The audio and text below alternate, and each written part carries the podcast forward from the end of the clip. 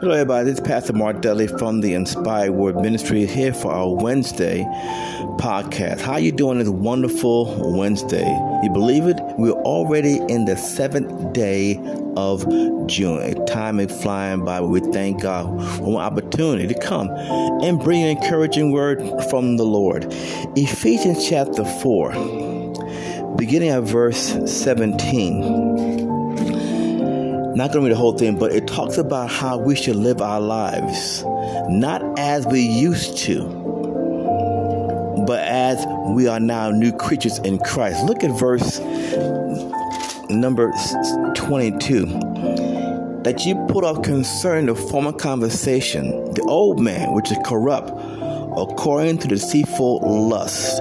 It's talking about us removing all the congestion out of our lives and live as new creatures in Christ Jesus, as the Bible says, that any man be in Christ. He's a new creature. Old things have passed away, old things are becoming new. And in Manhattan right now, I saw this on video. This the air quality is so bad. You go outside, you might get congested because the air quality is bad. And if you can't breathe correctly, you can't walk correctly. Is your life full of congestion? Is your life full of congestion? Are there things that are congesting, enabling you or disabling you to be who God says you are?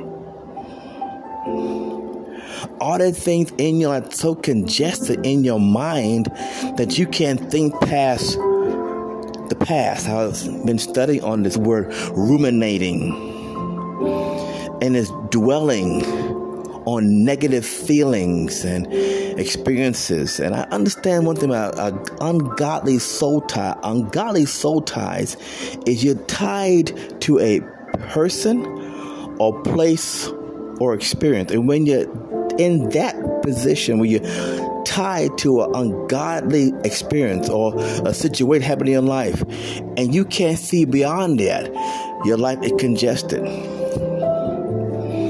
because you keep dwelling on what happened. Jesus came that you and I may live the abundant life. You can't have the abundant life if your life is congested, full of nonsense.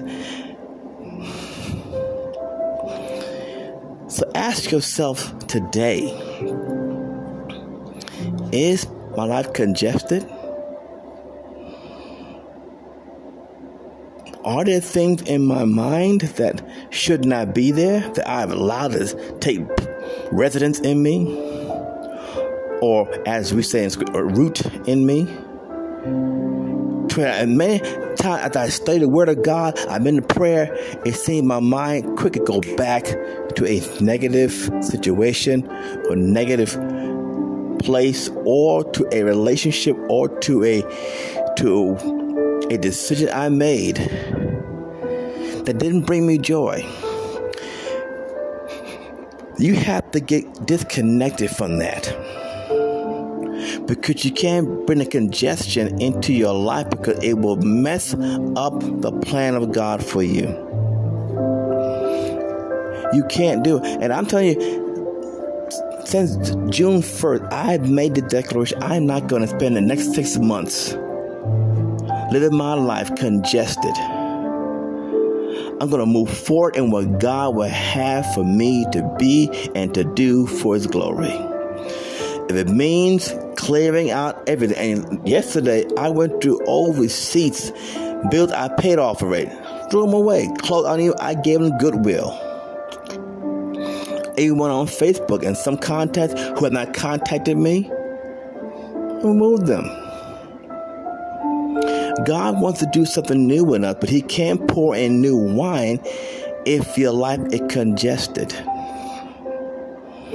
So move all the congestion out of your life so God can breathe new and fresh wind in you.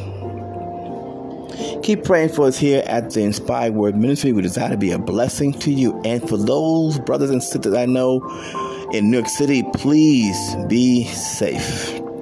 God bless you. Keep faith.